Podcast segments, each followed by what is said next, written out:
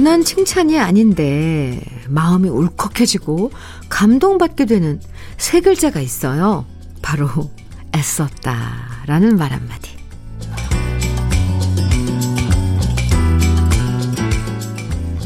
아무도 몰라줄 것 같았지만 결과에 상관없이 노력했고 고생했고 힘들었던 걸 인정해주고 알아주면서 애썼다 라고 말해주면 정말 마음이 따스해지는 걸 느껴요.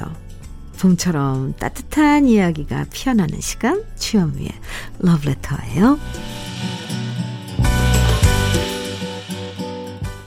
2월 21일 일요일 주현미의 러브레터 첫 곡 나미의 보이네로 시작했습니다. 우리 말 중에 참 은근한 매력이 느껴지는 말들이 있는데요. 있는데요. 예, 그 중에 하나가 바로 애썼다라는 말 같아요. 특별히 호들갑 떨면서 칭찬하는 거 아니지만 그 말 속엔 네 마음 내가 잘 알고 있어. 고생 많았다. 투닥투닥 해주는 느낌이 있잖아요. 남편이 아내한테, 또 반대로 아내가 남편한테, 음, 시어머니가 며느리한테, 또 부모가 자식한테, 사장님이 직원한테, 이 애썼다는 말, 이 한마디 건네주면 마음에 봄이 오는 느낌 들잖아요. 그 느낌, 네. 좀 이르긴 하지만, 그래도 미리 마음의 봄을 받아들이면서 포근한 일요일 주현미의 러브레터와 함께 해주시고요. 그럼 다 같이 잠깐 광고 들을까요? 추가열의 여수행이었습니다. KBS 해피 FM 주현미의 러브레터 함께하고 계세요. 박수은님께서 음, 사연 주셨네요.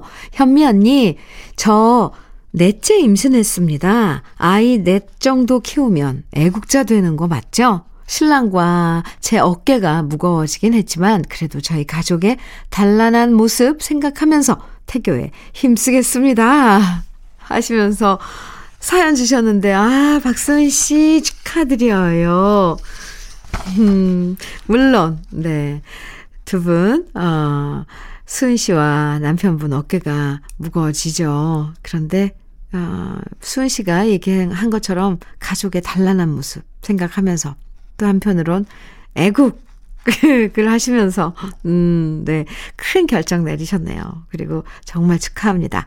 박수은 씨, 유자차 보내드릴게요. 박기현님께서는 동네 야채가게 훈남 총각이 4살 조카를 보더니 저한테 손녀냐고 묻네요. 아, 이건 좀 너무 건너뛴 거 아니에요? 손이요. 저 완전 멘붕 왔어요. 물론, 나이 어린 동생이 낳은 조카이긴 하지만, 딸도 아니고, 손녀라니. 저 아직 결혼도 안 한 싱글인데, 속상합니다, 정말. 아, 기현 씨, 그러게요. 좀, 물, 물정을 모르는 총각이네요. 훈남이면 뭐해요. 그래도 좀 잘생기긴 했나봐요. 끝까지 이런 상처를 받았는데도 훈남 총각이라고 쓰신 거 보니까. 동네 야채가게 훈남 총각이.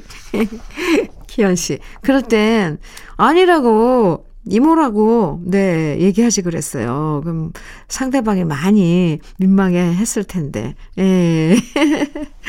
기현 씨, 네, 기분 풀어요. 유자차 보내드릴게요. 노래는, 음, 네. 좀 잔잔한 노래들, 마음에 와 닿는 노래 두 곡 준비했습니다. 주현미와 김현철이 함께한 리마인드 웨딩, 이어서 노사연의 바램.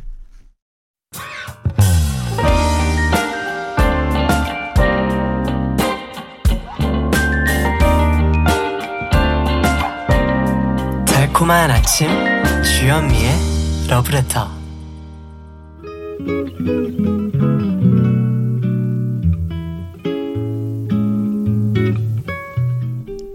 행복한 아침의 느낌 한 스푼. 오늘은 미국 시인 도로시 파커의 재고입니다.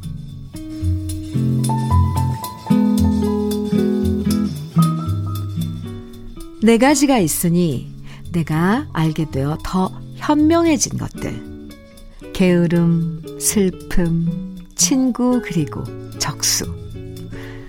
네 가지가 있으니 없었더라면 더 좋았을 것들. 사랑, 호기심, 죽은 깨, 그리고 의심. 세 가지가 있으니 나는 평생 지니지 못할 것들. 질투, 콘텐츠, 그리고 넘치는 샴페인. 세 가지가 있으니 바로 죽을 때까지 내게 있을 것들. 웃음, 희망, 그리고 그러다 삶에 한 대 얻어 맞기.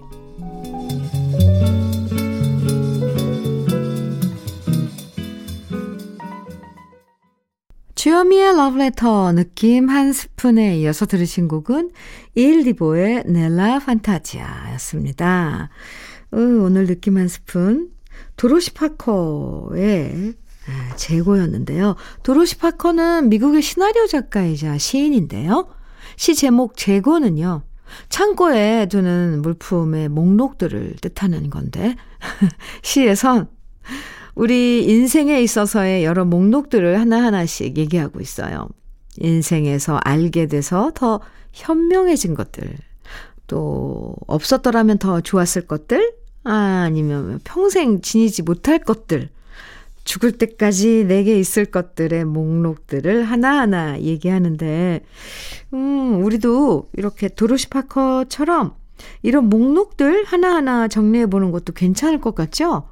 나는 어떤 걸 알게 돼서 더 현명해졌는가? 아, 없었다면 좋았을 게 어떤 건가? 마지막까지 내 곁에 있을 건 어떤 건가? 아, 네. 이런 목록들을 한번 쭉 정리하다 보면 왠지 음, 생각도 뭐 마음도 그리고 어떻게 사는 게 좋은 건지도 더 선명해지지 않을까 싶네요. 한번 해볼까요? 음, 네. 이번엔, 음, 어린 시절 추억을 떠올려주는 노래 준비했어요. 로보의 스토니, 그리고 폴 사이먼의 코다크롬. 로보의 스토니, 폴 사이먼의 코다크롬 두 곡 듣고 왔습니다. 주현미의 러브레터 함께하고 계세요.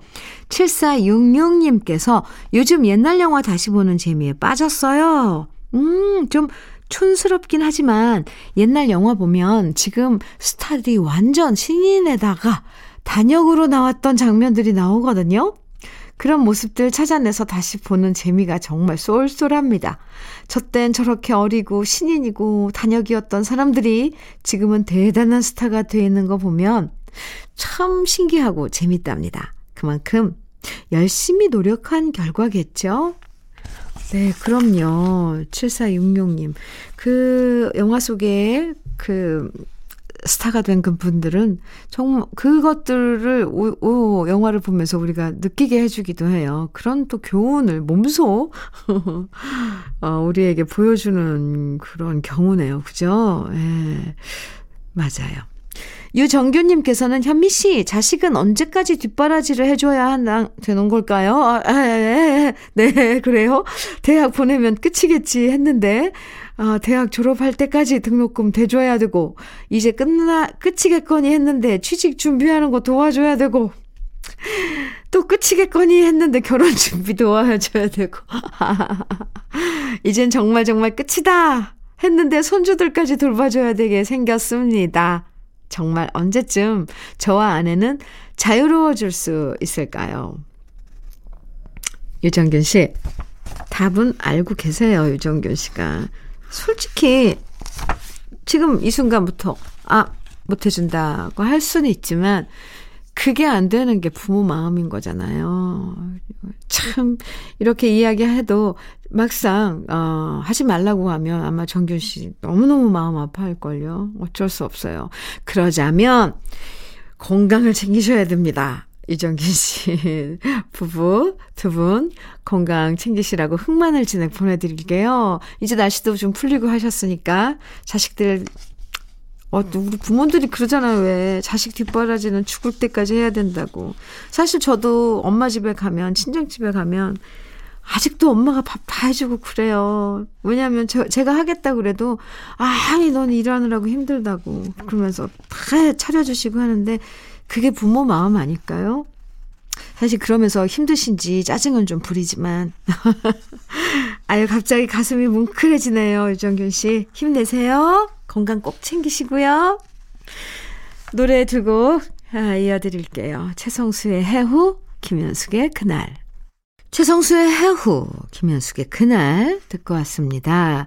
박준호님께서 저는 나름 깨어있는 신세대 아빠라고 자부했는데요.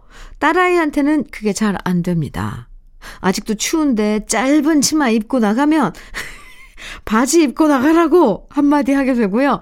화장이 요란하면 입술은 좀 옅은 걸로 발라라 말하게 되고요. 귀걸이 한다고 귀에 구멍을 세 개씩이나 뚫은 걸 보고는 저도 모르게 화를 내고 말았습니다. 아니, 왜 그러셨어요? 네. 아들은 막 풀어놓고 키우게 되는데, 딸아이는 그게 잘 안 되네요. 그래서 딸아이랑 사이가 점점 멀어지는 것 같아서 속상합니다. 이런 게 아빠 마음이란 걸 딸아이가 알아줄 날이 올까요? 점점점점점 준호님, 박준호님, 점점점점점. 이거 아이들이 다 하는 거예요. 아무리 추워도 짧은 치마 입고 나가, 아, 네. 그리고 입술 요즘 진하, 빨갛게, 매트하게, 아주 정말 선홍색으로 바르는 게 유행이고요. 그리고 또, 뭐, 뭐요? 귀, 귀, 세 개 뚫었다고요? 구멍을? 귀 뺑, 귀파 뺑 돌아서 때리는 아이들도 많고요. 요즘은 이세 개는 그건 기본이에요. 준호 씨. 박준호 씨. 이제 모두를 딱 바꿔보세요. 점점 멀어지다니요. 관심인지도 알고 그럴 거예요. 그러니까 어떻게 해야 준호 씨가 음 그런 걸 모든 걸 허용하면 된답니다. 그게 왜 안 될까요? 네. 근데 화해하시라고 커피 두 잔 보내드릴게요. 따님과 커피 데이트 하시면 좋을 것 같아요. 노래는 임백천의 아침에 띄워드려요. 주현미의 러브레터 1부 끝곡입니다. 전미도의 사랑하게 될 줄 알았어 들으시고요. 잠시 후 2부에서 또 만나요.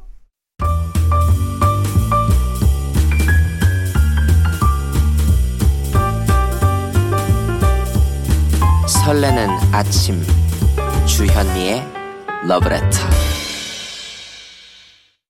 일요일 주현미의 러브레터 첫 곡으로 이승철의 그런 사람 또 없습니다. 함께 들었어요. 일요일 2부는요. 여러분의 사연과 함께하는 Song for You 함께해요. 그 사람에게 전하고 싶은 이야기와 노래들 오늘은 어떤 이야기와 노래가 기다리고 있을지 잠시 후에 만나보고요. 주현미의 러브레터에서 여러분께 드리는 선물 소개해 드릴게요. 주식회사 홍진경에서 더김치, 한일 스테인레스에서 five ply cookware 3종 세트, 한독 화장품에서 여성용 화장품 세트, 원용덕 의성 흑마늘 영농조합 법인에서 흑마늘 진액, 주식회사 비엔에서 정직하고 건강한 리얼 참눈이, 심신이 지친 나를 위한 비썸띵에서 스트레스 영양제 비캄, 두피 탈모 센터 닥터포 헤어랩에서 두피 관리 세트를 드립니다. 그럼 광고 듣고 You 이어집니다.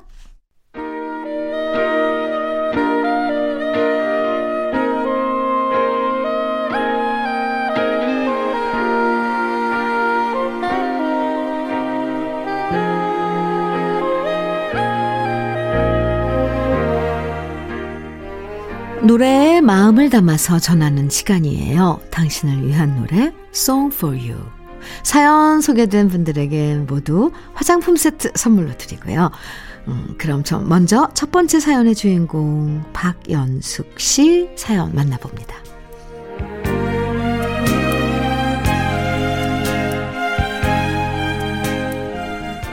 언제나 성미 급하신 우리 아빠가 올해 12월에 팔순을 맞이하세요. 그런데 벌써부터 우리 아빠 걱정이 태산이십니다. 코로나 때문에 팔순 잔치 못하면 어쩌나. 매일매일 안절부절하세요. 저희가 아직 열달이나 남았으니까 걱정 마시라고 말씀드려도요. 평소에 아는 사람 다 불러 모아놓고 뻑적지근하게 팔순잔치 하는 게 소원이라고 늘 말씀하셨기 때문에 벌써부터 초조하신가 봐요. 사실 칠순잔치를 하고 싶어 하셨지만 그때 저희가 여러 가지 사정이 있어서 꼭 팔순잔치는 요란하게 해드리겠다고 약속하고요. 그냥 해외여행 보내드렸었거든요. 그냥 해외여행, 네, 보내드렸었는데 그래서 무슨 일이 있어도 팔순잔치는 하고 말겠다고 벼르고 벼르셨는데 이놈의 코로나 때문에 지금 아빠 계획에 차질이 생겨버린 거죠. 그래서 요즘 아빠는 누구보다도 열심히 뉴스를 보십니다. 그리고 확진자가 줄, 줄면 뛸 듯이 기뻐하고 확진자가 늘어나면 그렇게 심란해 하실 수가 없어요. 정은경 질병관리청장만큼이나 코로나 상황에 더 민감하신 우리 아빠. 정말 우리 아빠를 위해서라도 꼭 코로나가 12월 전에 다 사라지길 바라고요. 우리 아빠가 좋아하는 노래 저희 남매들이 꼭 아빠의 팔순잔치에서 신나게 불러드릴 날이 오길 바랍니다. 우리 아빠가 좋아하는 노래 세 곡 선물로 보내드리고 싶어요. 현숙의 정말로, 하춘아의 날 버린 남자, 김수희의 못 잊겠어요.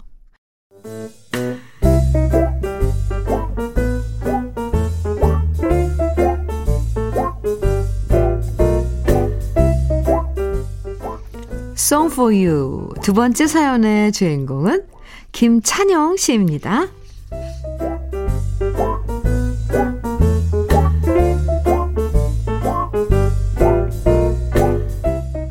노총각 부장님과 일한다는 건 참 괴로운 일입니다.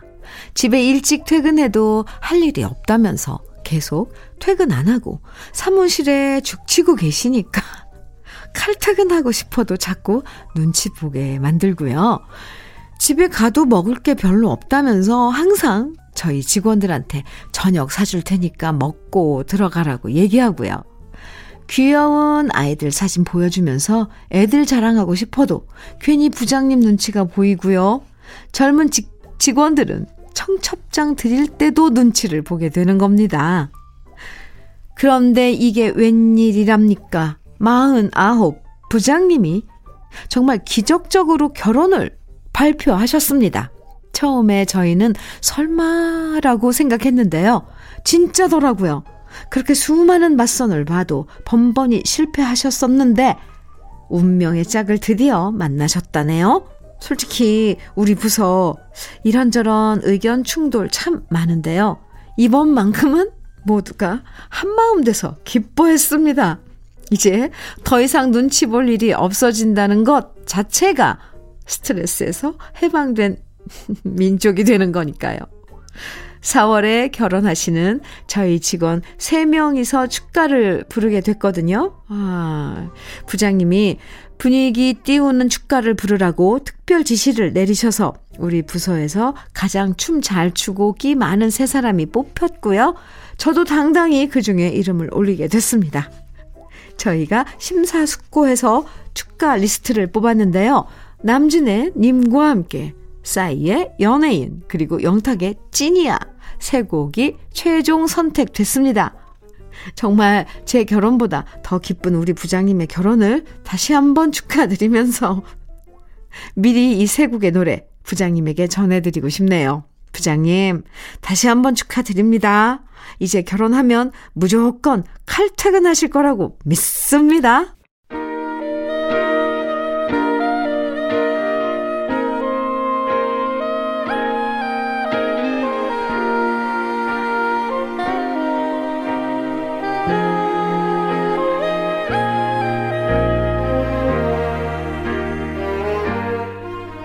Song for You 세 번째 사연의 주인공은 김광택 씨예요.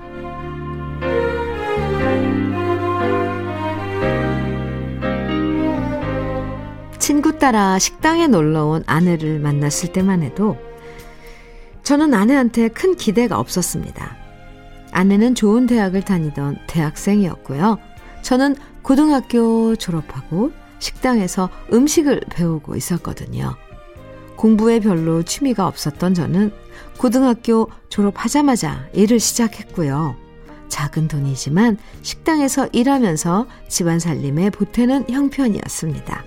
그래서 당연히 대학생인 아내를 좋아해봤자 아내가 저를 마땅치 않아 할 거라고 생각했었죠. 그러다 둘 다 산을 좋아한다는 공통점을 발견하게 됐고, 시간 날 때면 같이 서울에 있는 산을 하나씩 다니고요. 그 동네 맛집을 돌아다녔는데요. 남녀의 인연은 참 묘한 것 같습니다. 그렇게 함께 다니면서 둘이 정이 든 겁니다. 그래도 저는 쉽게 마음을 고백하지 못했습니다. 왠지 자신이 없었거든요. 그런데 이런 제게 먼저 마음을 고백해온 건 아내였습니다. 그때를 생각하면 얼마나 고맙고 감동적인지 모릅니다. 가슴이 벅차오르고 세상 모든 걸 다 가진 것 같았거든요. 하지만 처가의 반대는 심했습니다. 예상했지만 저도 그 과정에서 상처를 많이 받아서 헤어지자고 말할 뻔 했는데요. 그런 저를 붙잡아 준 것 역시 아내였습니다. 그리고 우린 처가의 반대에도 불구하고 결혼을 했죠. 그리고 아내의 격려에 힘입어서 저만의 작은 식당도 열었는데요. 그러다 불황을 맞아서 식당 문을 닫게 됐을 때에도 아내는 좌절한 저를 다시 일으켜 세워줬습니다. 다시 시작하면 된다고. 그래서 저는 다시 친구의 식당에서 일하면서 열심히 돈을 모았고요. 그렇게 다시 식당을 열 수 있게 되었습니다. 이 모든 게 아내 없이는 불가능한 일들이었습니다. 결혼할 때 아내한테 고생시키지 않겠다고 행복하게 해주겠다고 제가 약속했지만 항상 저를 행복하게 만들어준 건 아내였는데요. 이런 아내가 요즘 많이 아픕니다. 마음 같아선 제가 대신 아파주고 싶지만 해줄 수 있는 게 없어서 너무 미안하고 슬픕니다. 2월 20일이 우리가 결혼한 지 어느새 40년이었습니다. 아내가 빨리 건강을 되찾길 바라면서 저의 마음 담아서 이 노래들 꼭 들려주고 싶습니다. 하수영의 아내에게 바치는 노래, 부부 듀엣의 부부, 그리고 조항조의 고맙소. 아내와 함께 듣고 있겠습니다.